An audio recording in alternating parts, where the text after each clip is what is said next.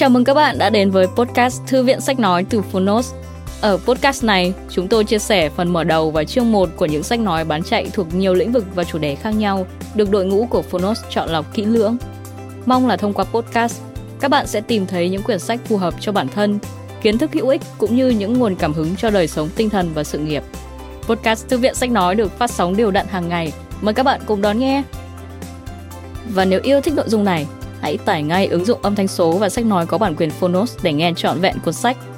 Ngoài ra, Phonos còn sở hữu hàng ngàn nội dung hấp dẫn khác như tóm tắt sách, ebook, thiền, chuyện thiếu nhi, chuyện ngủ, nhạc chủ đề, vân vân. Còn bây giờ, hãy cùng lắng nghe chương 1 của cuốn sách hôm nay nhé!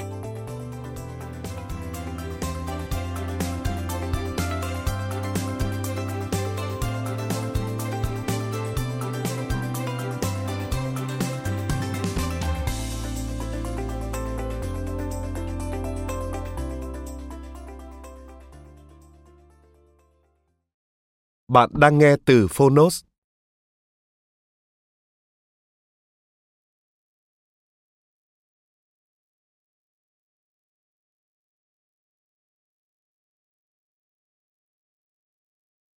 Sống theo phương thức 80-20, bớt công việc, bớt ưu phiền, thêm thành công, thêm niềm vui sống.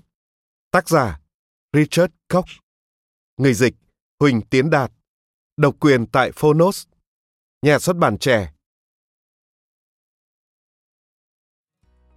Lời tựa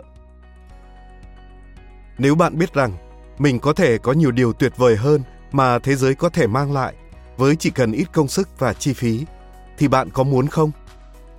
Nếu bạn có thể làm việc hai ngày mỗi tuần mà vẫn có kết quả tốt hơn nhiều và được trả lương cao hơn là làm việc nguyên tuần như bây giờ, bạn có muốn không? Nếu bạn có thể tìm ra giải pháp đơn giản cho vấn đề của mình bằng cách tuân theo một phương cách luôn luôn hiệu quả, bạn có muốn không? Nếu phương cách này được áp dụng không chỉ đối với việc kiếm sống, kiếm tiền và sự thành đạt mà còn áp dụng được ngay cả trong các lĩnh vực quan trọng hơn của cuộc sống, những người mình quan tâm lo lắng cũng như hạnh phúc và thành tựu thì bạn có muốn không? Chắc chắn là bạn sẽ muốn và bạn có thể biến đổi cuộc đời của mình nếu bạn tuân theo phương thức 80-20. Phương thức 80-20 liên quan đến một thay đổi thực sự về cách chúng ta cảm nhận sự việc và giải quyết sự việc. Song, theo phương thức 80-20 thì đơn giản và dễ dàng hơn chúng ta nghĩ nhiều. Sao lại thế được? Nếu chúng ta hiểu được thế giới tổ chức theo cách thức nào, cho dù nó có thể ngược hoàn toàn với những gì chúng ta nghĩ, thì chúng ta có thể thích ứng với cách đó và thu nhận được nhiều hơn những gì chúng ta nhắm đến mà lại tiêu hao ít năng lượng hơn. Làm ít lại, nhưng chúng ta vẫn có thể vui sống và đạt được nhiều hơn. Cuốn sách này nói về hành động, nhưng là ít hành động hơn. Đây là cuốn sách vô cùng thực tiễn, nhưng cũng rất đặc biệt. Trong đó, nó liên quan đến việc ít hành động đi chứ không phải là nhiều hơn. Theo lẽ thường, chúng ta hầu như không thể cải thiện thực sự cuộc sống của mình trừ phi chúng ta làm theo cách khác. Điều đó là chân lý, thế nhưng phương thức 80-20 cũng cho chúng ta biết làm như thế nào để rút cuộc chỉ cần làm ít. Chúng ta làm khá nhiều việc để đem lại hạnh phúc cho mình, nhưng chính vì đấy chỉ là một phần nhỏ trong tất cả những gì chúng ta làm được, nên chúng ta có thể làm ít đi về số lượng mà vẫn biến chuyển cuộc sống của chúng ta. Chúng ta tư duy nhiều hơn, tập trung nhiều hơn vào một vài việc và làm chúng tốt hơn, một cách quyết liệt hơn, nhưng rút cuộc phải làm ít hơn. Tôi tình cờ biết được phương thức 80-20 như thế nào. Tôi có thể ca tụng và nói không chút do dự về phương thức 80-20 kỳ diệu như thế nào bởi vì tôi không phải là người phát minh ra nó. Phương thức 80-20 dựa trên một nguyên lý khoa học gọi là nguyên lý 80-20 được minh chứng hiệu quả trong kinh doanh và kinh tế học. Về bản chất, nguyên lý này lập luận rằng 80% những kết quả đạt được chỉ từ 20% những nguyên nhân và nỗ lực. Cuốn sách trước đây của tôi, cuốn Nguyên lý 80-20, dẫn giải cách áp dụng khái niệm này ra làm sao để gia tăng lợi nhuận của công ty. Tôi cũng dành một phần ngắn để giải thích nguyên lý 80-20 có thể có tác dụng trong cuộc sống cá nhân của chúng ta như thế nào để thành công và hạnh phúc hơn. Việc ứng dụng nguyên lý này đối với cá nhân đã gây ra sự tranh cãi lớn. Một số nhà phê bình cho rằng đây là một ý tưởng về kinh doanh đáng nể, nhưng nó không bao giờ có thể vượt ra ngoài lĩnh vực kinh doanh.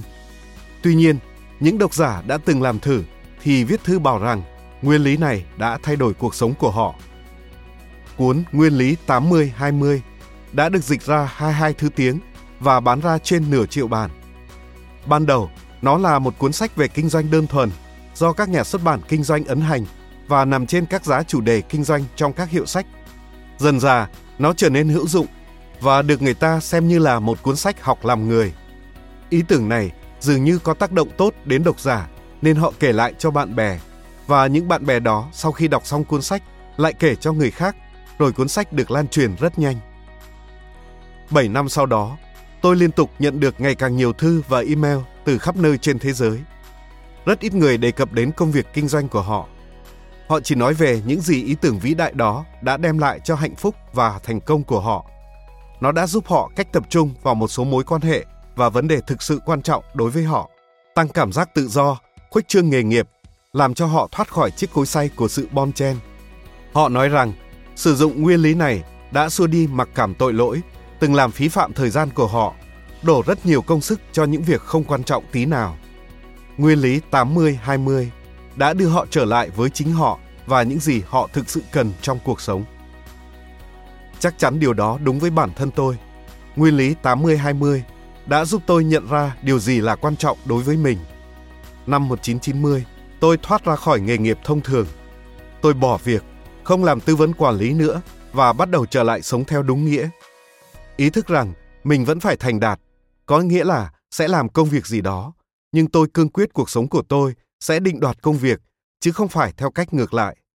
Kể từ đó, tôi làm đủ thứ, từ viết sách đến làm một doanh nhân lười biếng, theo nghĩa khởi tạo những công việc kinh doanh mới, nhưng không phải tự mình lăn lộn vào việc gì vất vả, chỉ với điều kiện chúng làm tôi phấn khích.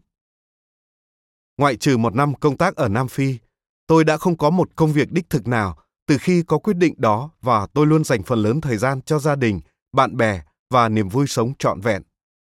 Tôi có nhà ở London, Cape Town và ở vùng nhiều nắng nhất của Tây Ban Nha. Tôi dành mỗi năm vài tháng thăm thú từng nơi, thường có những người bạn rất thân đến chơi. Tuy vậy, tôi chưa phải đã nghỉ hưu đâu. Theo bất kỳ chuẩn mực mục tiêu nào, thì tôi đang đạt được gấp bội với lối sống cực kỳ thoải mái so với những gì làm được trước đây khi cày ải hết số giờ mỗi người đều có.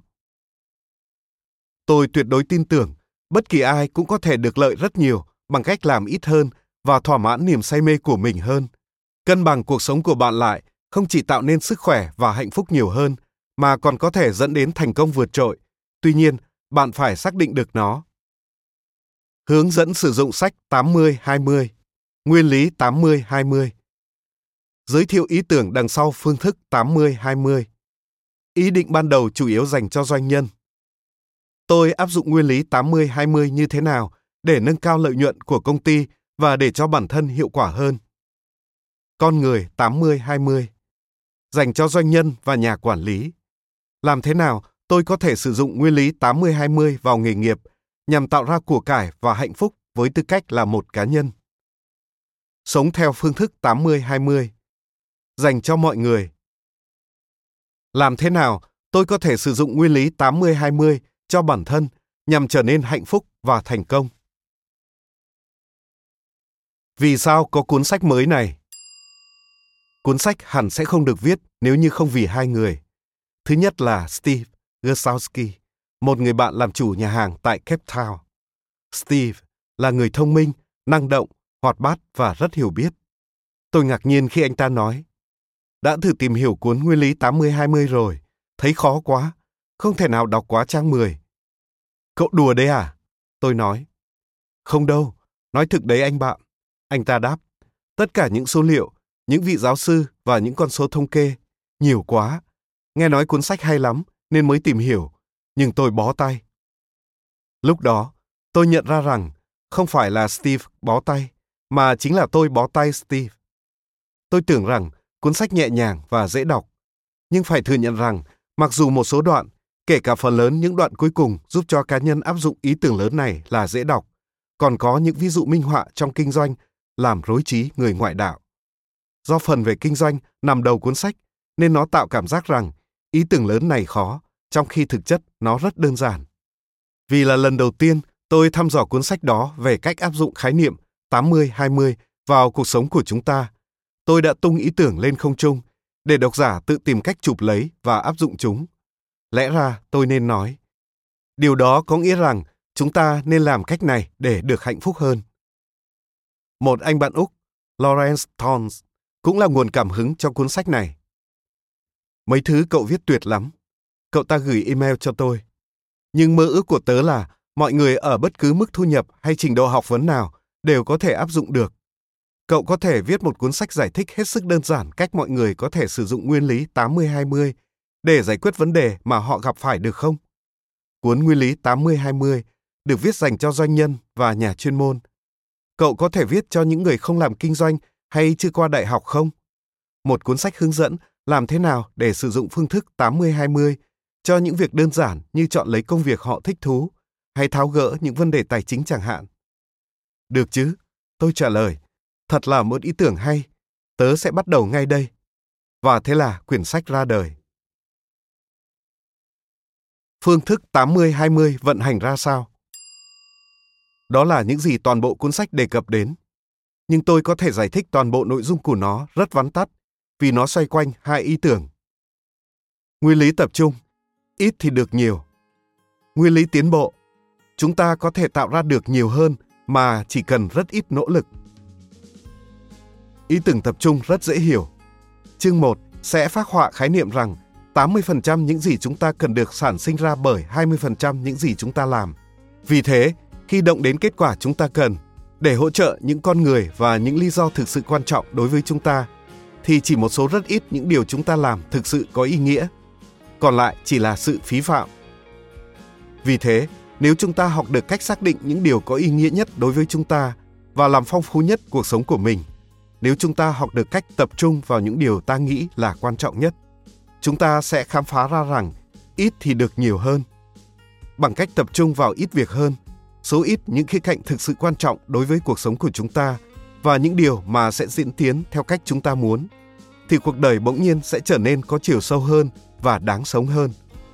Cuốn sách này sẽ giúp bạn tìm ra những gì thực sự có ý nghĩa đối với bạn và làm thế nào để tập trung vào những điều đó.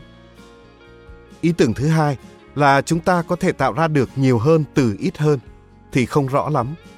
Nguyên lý tiến bộ cho rằng chúng ta luôn luôn có thể đạt được nhiều hơn những gì chúng ta muốn với ít năng lượng, mồ hôi và ưu tư hơn.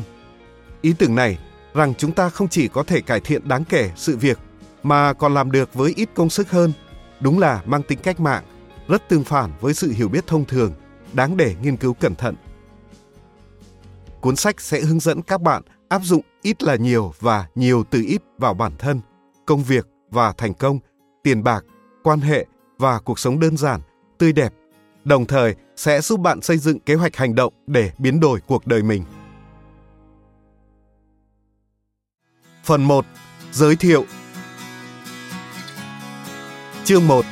Ý tưởng lớn là gì?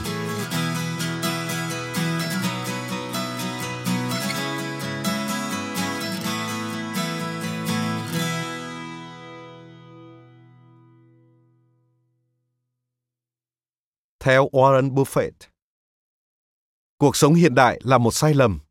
Tôi không nói về những tiến bộ kỳ diệu mà chúng ta đạt được về khoa học công nghệ và kinh doanh đã làm chúng ta ăn ngon hơn, trẻ lâu hơn, sống thọ hơn, chế ngự được bệnh tật, đi lại dễ dàng và được hưởng tiện nghi hơn nhiều các thế hệ đi trước.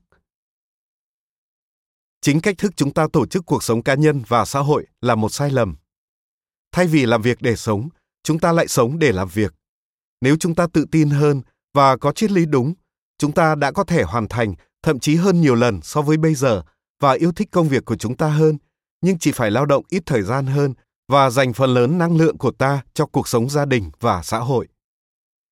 Điều này sẽ là một biến chuyển lớn lao về cách chúng ta trải nghiệm cuộc sống.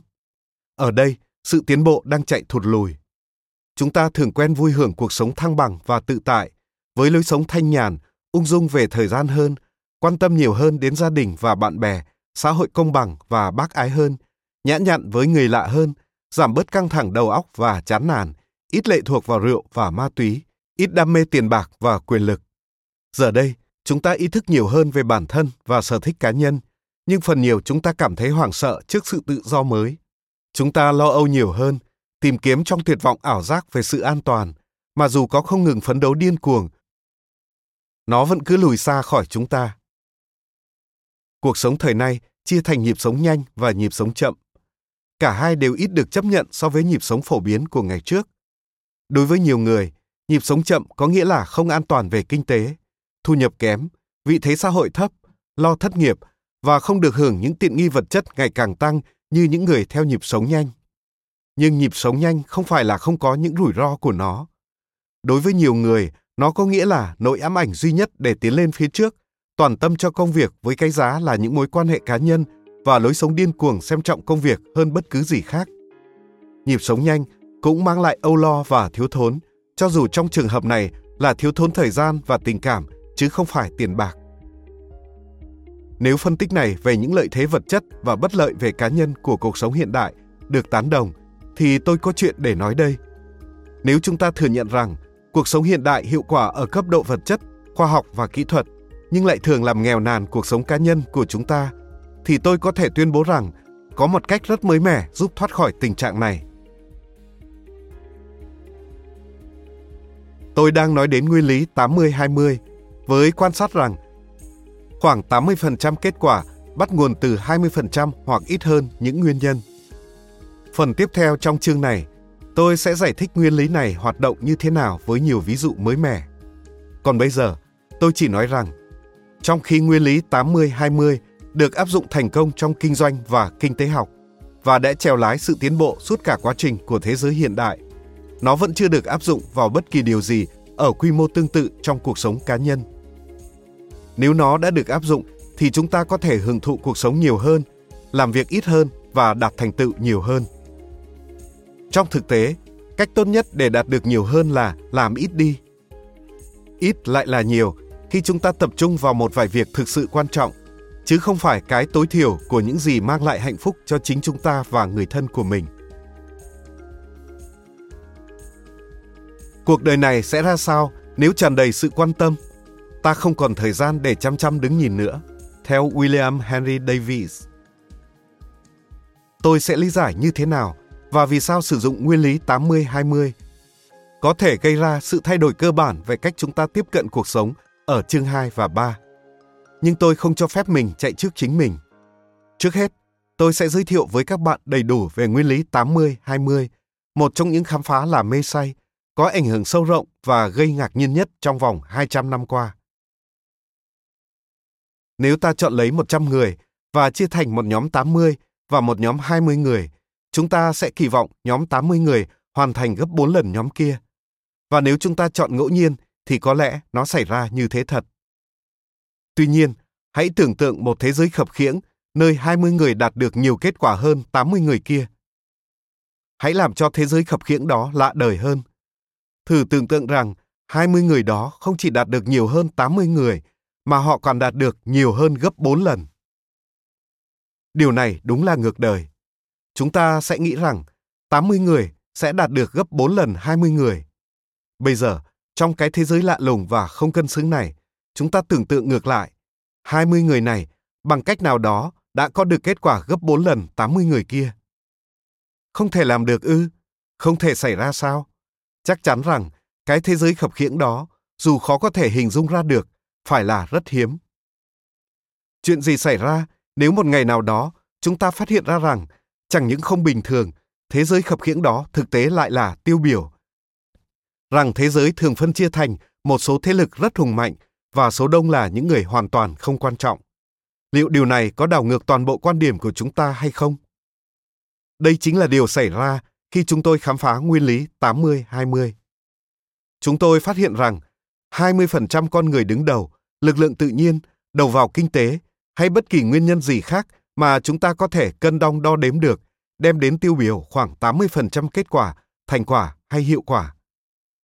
Đếm các thành phố hàng đầu của nước Anh, tôi thấy rằng năm ba thành phố lớn nhất có 25 triệu 793.036 người dân sinh sống và 210 thành phố đứng tiếp theo có 6 triệu 539.772 người. Đây là mối quan hệ 80-20 chính xác đến kinh ngạc.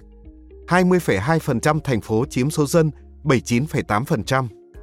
53 trong số 263 thành phố bằng 20,2%. 25 triệu 793.036 trong số 32 triệu 332.808 dân bằng 79,8%. Quyền năng của nguyên lý 80-20 tồn tại trong số liệu đó thật khác thường, không như chúng ta nghĩ. Dường như chúng ta được lập trình, có lẽ do nền văn hóa tự do của chúng ta hoặc cảm giác bẩm sinh về sự quân bình, để mong chờ bức tranh như trong hình 1, ở đó nhân và quả khá là ngang bằng nhau. Mời bạn xem hình 1 được đính kèm trên ứng dụng. Thay vào đó, cái mà chúng ta có được thì hoàn toàn khác. Mời bạn xem hình 2 được đính kèm trên ứng dụng. Sau đây là một số minh họa khác. 5 người ngồi đánh bài poker. Hầu như một người trong số đó, 20%, sẽ ra về với ít nhất 80% số tiền thắng được. Trong bất kỳ một cửa hàng bán lẻ lớn nào, 20% nhân viên bán hàng sẽ bán được trên 80% doanh số. Các nghiên cứu cũng cho thấy tương tự rằng 20% khách hàng đem lại trên 80% lợi nhuận cho bất cứ công ty nào. Thí dụ, ngân hàng Royal của Canada đặt tại Toronto mới đây tính toán lợi nhuận mỗi khách hàng của mình đưa lại như thế nào. Người ta ngạc nhiên khi biết rằng 17% khách hàng đem lại 93% lợi nhuận. Không đầy 20% những ngôi sao truyền thông lôi kéo được 80% sự chú ý của công chúng và hơn 80% số sách bán ra là của 20% tác giả. Trên 80%, những bước đột phá về khoa học xuất phát từ chưa đến 20% các khoa học gia. Trong mọi thời đại, chính số ít những nhà khoa học được vinh danh lại chiếm hầu hết những phát minh. Thống kê về tội phạm liên tục cho thấy khoảng 20% tên trộm trộm chót lọt 80% tài sản mất cắp. Ai được hẹn hò nhiều nhất theo kiểu hẹn hò tốc độ? Phong trào gần đây nhất của người độc thân ở New York và London, dù nó có thể đã xẹp xuống lúc bạn đọc cuốn sách này, là hẹn hò tốc độ. Hình thức của nó như thế này, đưa khoảng 20 đến 40 người vào chung một phòng. Nữ giới ngồi ở bàn, còn nam thì di chuyển từ chỗ này sang chỗ khác. Mỗi đôi có từ 3 đến 5 phút chuyện trò trước khi người nam chuyển sang người nữ tiếp theo. Mỗi người đeo một con số riêng và bạn phải ghi lại số của bất kỳ người nào bạn muốn hẹn hò. Ban tổ chức sẽ thu lại bản ghi chép của bạn vào cuối buổi tối hôm đó và ghép những đôi thích nhau lại. Ngày hôm sau, họ gửi email những đôi được ghép với đầy đủ tên và địa chỉ liên lạc.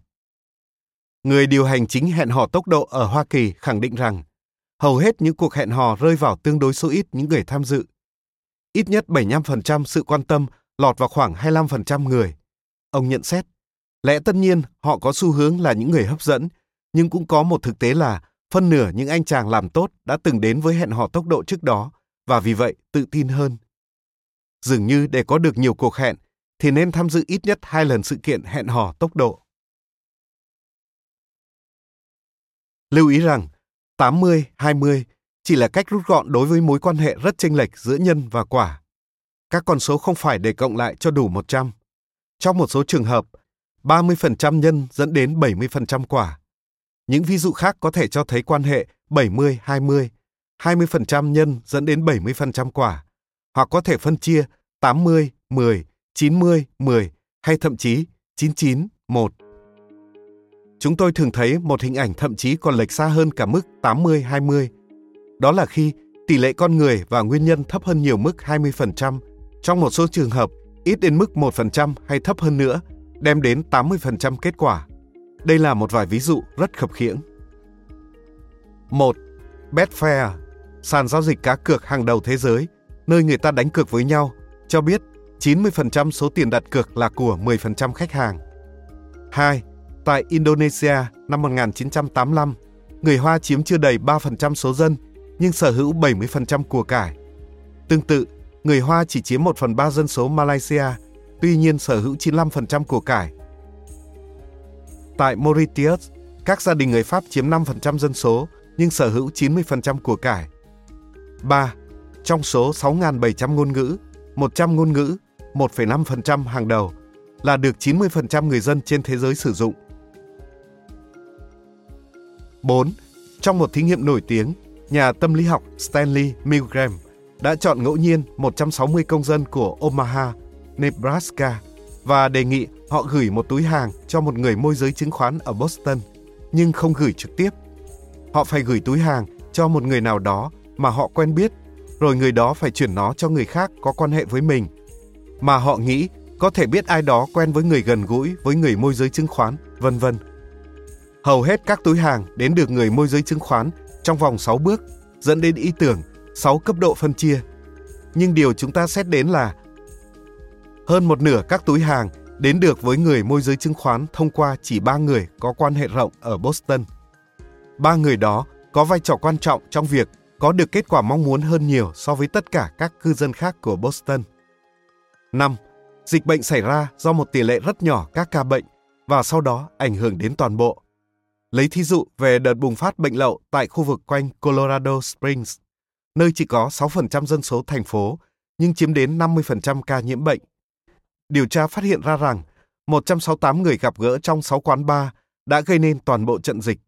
Vì thế, chưa đầy 1% dân số của Colorado Springs chịu trách nhiệm đối với 100% dịch bệnh. 6. Người Mỹ chiếm chưa đầy 5% dân số thế giới, nhưng lại tiêu thụ 50% lượng cocaine. 7.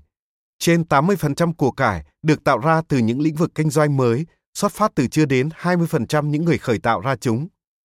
Có lẽ chỉ 1% các công ty mới trong 30 năm qua, kể cả Microsoft, có tài sản trên 200 tỷ đô la, chiếm 80% giá trị được tạo nên. Tương tự, 1% các doanh gia, đáng chú ý là Bill Gates, người có trên 30 tỷ đô la, đã làm ra 80% tài sản từ các doanh nghiệp mới. 8.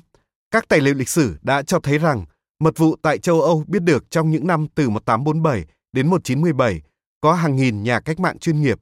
Tuy nhiên, chỉ một người trong số đó, Vladimir Ilyich Ulyanov, người xưng là Lenin, mới thực sự tiến hành cuộc cách mạng lâu dài. Vì thế, một nhà cách mạng trong số trên 3.000, tương đương 0,03% nhà cách mạng tạo nên 100% những cuộc cách mạng thành công trong thời gian đó. Cho dù đây là một ví dụ cực đoan, nhưng trong lịch sử có đầy rẫy những trường hợp một thiểu số rất ít những tác nhân đã làm biến đổi toàn bộ tình thế. Chắc chắn là 20% hay ít hơn nữa, những người tạo ra 80% hoặc hơn các kết quả, dù tốt hay xấu, cũng không phải được chọn lựa ngẫu nhiên. Họ không phải là tiêu biểu. Họ làm người ta quan tâm chính vì họ tạo ra những kết quả ít nhất là hơn 10 đến 20 lần so với kết quả mà người khác tạo ra. Do những người có hiệu suất cao như vậy không phải thông minh hơn người khác gấp 10 hoặc 20 lần, mà chính phương pháp và nguồn lực họ sử dụng có sức mạnh khác thường. Muôn mặt cuộc sống Nguyên lý 80-20 không chỉ áp dụng cho những nhóm người và hành vi của họ, mà gần như đối với mọi mặt của cuộc sống. Luôn tồn tại một thiểu số nhỏ với lực lượng rất hùng mạnh và đại đa số không có vai trò quan trọng. Thí dụ, 1. 20% quốc gia với chưa đầy 20% dân số thế giới tiêu thụ 70% năng lượng, 75% kim loại và 85% gỗ. 2. Chưa đến 20% bề mặt trái đất cho 80% khoáng sản. 3. Dưới 20% số loài gây ra hơn 80% suy thoái về sinh thái.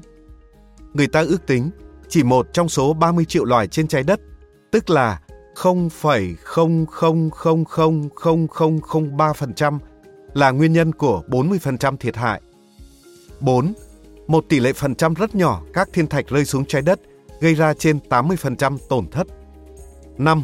Chưa đầy 20% cuộc chiến dẫn đến hơn 80% thương vong. 6. Đa số hải cẩu con ở Alaska chết non. 80% những con sống sót là con của 20% cá thể mẹ. 7. Dù bạn đi đâu cũng thế, không đến 20% đám mây gây ra 80% mưa. 8. Gần 20% tất cả bản nhạc đã ghi âm được biểu diễn hơn 80% thời gian. Nếu bạn đi xem một chương trình ca nhạc, nhạc rock hay cổ điển cũng thế, những khúc nhạc quen thuộc xưa cũ, một phần rất nhỏ trong toàn bộ các tiết mục sẽ được trình tấu lại. 9. Chưa đến 20% các báu vật trong kho tại hầu hết các bảo tàng nghệ thuật được trưng bày trên 80% thời gian. 10. Về đầu tư của các nhà tư bản thành công, 5% trong số họ cung cấp 55% tiền mặt, 10% chiếm 73% và 15% chiếm tổng số 82%. 11. Gần 20% các phát minh có 80% tác động vào cuộc sống chúng ta. Trong thế kỷ 20, năng lượng hạt nhân và máy vi tính có lẽ đã ảnh hưởng nhiều hơn hàng trăm nghìn phát kiến và công nghệ mới khác. 12. Trên 80% lương thực có được từ chưa đến 20% đất đai. Tương tự, trái cây chiếm tỷ lệ thấp hơn 20% về sinh khối hay trọng lượng của cả cây hay dây leo, và thịt là một dạng tinh gọn của số lượng cực lớn ngũ cốc và cỏ đã được tiêu hóa. 13. Các loại thức uống cũng là một minh chứng cực đoan của nguyên lý 80-20. Cái gì làm cho Coca-Cola giá trị hơn nhiều so với các loại nước giải khát khác trên hành tinh này? Công thức bí ẩn về một lượng tí xíu chất cô đặc hòa với một lượng nước lớn tạo thành Coke. Hay điều gì làm cho bia và các nhãn hiệu bia trở nên khác biệt? 14. Trong thực tế, toàn bộ quá trình trong cuộc sống, từ quả đấu đến cây sồi to lớn, từ lúa mạch đến ổ bánh mì, đều là sự diễn đạt hoàn hảo của nguyên lý 80-20 ở cấp độ đầy đủ nhất, nhân nhỏ, quả lớn. 15. Cuối cùng, sự tiến hóa cho ta một thí dụ thật tuyệt vời về tính chọn lọc. Nhà sinh vật học Richard Dawkins ước tính rằng 1% các loài từng xuất hiện trên trái đất tạo thành 100% các loài hiện đang tồn tại. Nguyên lý 80-20 hiệu nghiệm khắp nơi trong cuộc sống. Nó là điều kinh ngạc, không như chúng ta nghĩ. Có một sự mất cân đối lớn giữa nhân và quả. Phần lớn nhân có ít quả, chỉ một số chuyển hóa vào cuộc sống. Nhiều người tin rằng nguyên lý 80-20 với sự nhấn mạnh 20% hàng đầu vốn là thuyết tinh hoa, nhưng điều đó là nhầm lẫn. Thật là ảo tưởng rằng có giới hạn nào đó về đối tượng sử dụng nguyên lý 80-20 hoặc đó là lợi ích có tổng bằng không. Không phải là tôi được hưởng lợi từ nguyên lý này thì người khác phải chịu thiệt. Để phản biện đối với lập luận đấy chẳng qua là thuyết tinh hoa bị lạc đề. Tiến bộ là điều mong muốn và nó giúp ích cho mọi người. Sự hoàn hảo và bình đẳng đều không thể có được và theo tôi thì đều không được người ta mong muốn. Nguyên lý 80-20 chẳng tinh hoa hơn gì những thứ như tiền bạc, tài sản riêng hay vaccine phòng chống bệnh tật. Chúng đều là công cụ để cải thiện cuộc sống cho mọi người. Bất kỳ ai cũng có thể cải thiện cuộc sống của mình bằng cách sử dụng phương thức 80-20. Việc áp dụng nguyên lý 80-20 vào cuộc sống hàng ngày của chúng ta nhằm mục tiêu giảm bớt sự gắng sức và âu lo, đồng thời gia tăng hạnh phúc và kết quả mà ta muốn. Chúng ta sử dụng phương thức 80-20 để theo đúng bản chất của vũ trụ, tạo ra kết quả khả quan hơn một cách dễ dàng hơn. Khi chúng ta làm thế, người khác cũng được hưởng lợi nữa.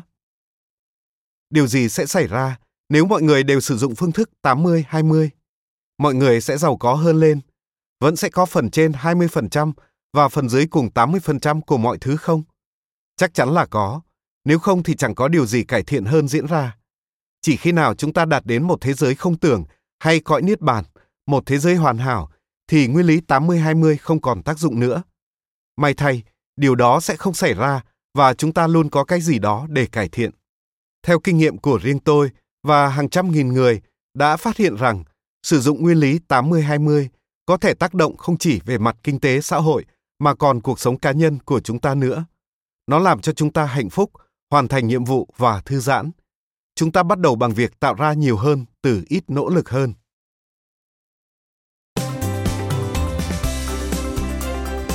Cảm ơn các bạn vì đã lắng nghe podcast Thư viện Sách Nói. Podcast này được sản xuất bởi Phonos, ứng dụng âm thanh số và sách nói có bản quyền dành cho người Việt. Hẹn gặp lại các bạn ở những tập tiếp theo.